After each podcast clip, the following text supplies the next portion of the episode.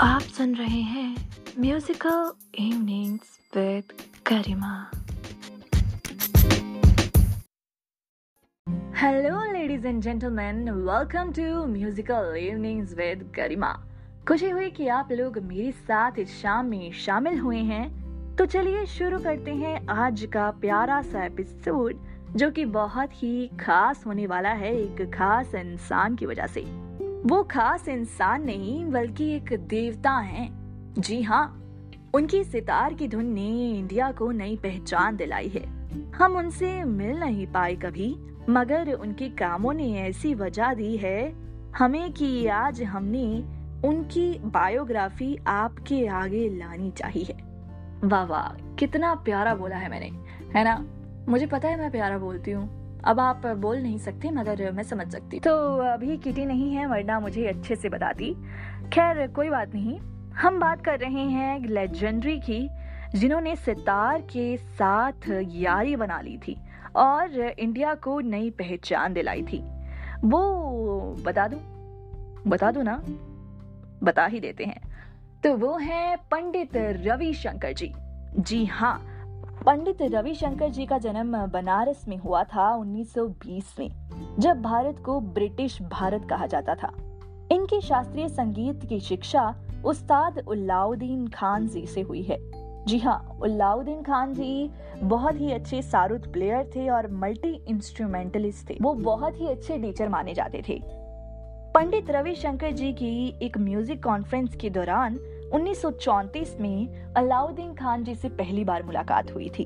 उसके बाद उन्होंने उनसे संगीत सीखना शुरू किया। और दोस्तों, आपको एक खास बात बताऊँ, पंडित रवि शंकर जी ने अपनी नृत्य कला को छोड़कर संगीत सीखना शुरू किया था। जी हाँ वो पहले अपने भाई उदय शंकर जी के साथ नृत्य करते थे और उसके बाद उन्होंने संगीत शुरू कर दिया। उन्होंने नृत्य को बीच में ही छोड़ दिया था। पंडित रविशंकर जी ने 1938 से 1944 तक अपनी सितार की शिक्षा को प्राप्त करने के बाद, सितार का अध्ययन करने के बाद, उन्होंने सत्यजीत रे की मूवी के लिए काम किया था। जी हाँ सत्यजीत रे की मूवी अपो त्रिलोजी के लिए और रिचार्ड एटॉनबर्ग की गांधी के लिए उन्होंने संगीत दिया था। और एक बढ़िया बात ये भी है कि 1949 से लेकर 1956 तक उन्होंने ऑल इंडिया रेडियो में बतौर संगीत निर्देशक के तौर पे भी काम किया था। जी हाँ उन्होंने ऑल इंडिया रेडियो में भी काम किया है और साठ के बाद उन्होंने यूरोप के दौरे करने शुरू कर दिए थे।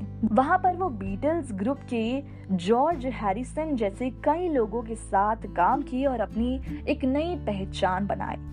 उसके बाद वो 1999 यानी 1999 में भारत रत्न से सम्मानित किए गए थे। और 2009 में उन्हें पद्म भूषण दिया गया। हमारी इंडियन सरकार की ओर से सच में भारत को बहुत बहुत बहुत नाम दिया था उन्होंने।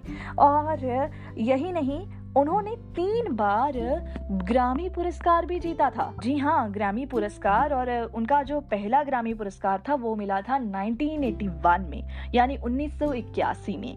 उसके बाद अब हम बात करें थोड़ा उनकी अपनी पर्सनल लाइफ के बारे में, उनकी पत्नी, उनके बच्चों के बारे में। तो उनकी जो पत्नी थी, वो उस्ताद उल्लाउद्दीन खान जी की बेटी थी। जी हाँ वो भी अच्छी संगीतकार थी और उनकी जो आगे बेटियाँ थी, पहली थी अनुष्का शंकर, जो कि बहुत अच्छी संगीतकार थी और साथ ही नौरा जोन्स, वो भी बहुत अच्छा संगीत में उन्होंने काम किया है, बहुत अच्छा नाम बनाया संगीत में।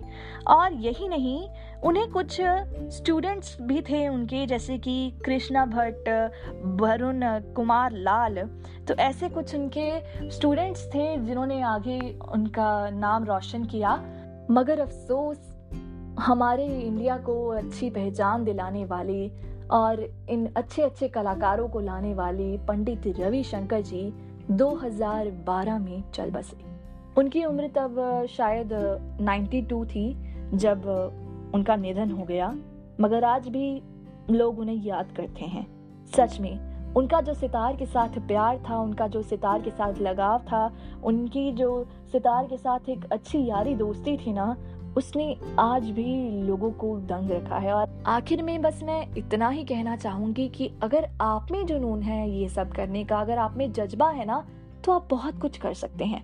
बस देरी है करने की और उसमें आप देरी मत कीजिए। जितना कर सकते हैं करिए और अच्छे ढंग से करिए। एक दिन आप सफल ज़रूर होंगे।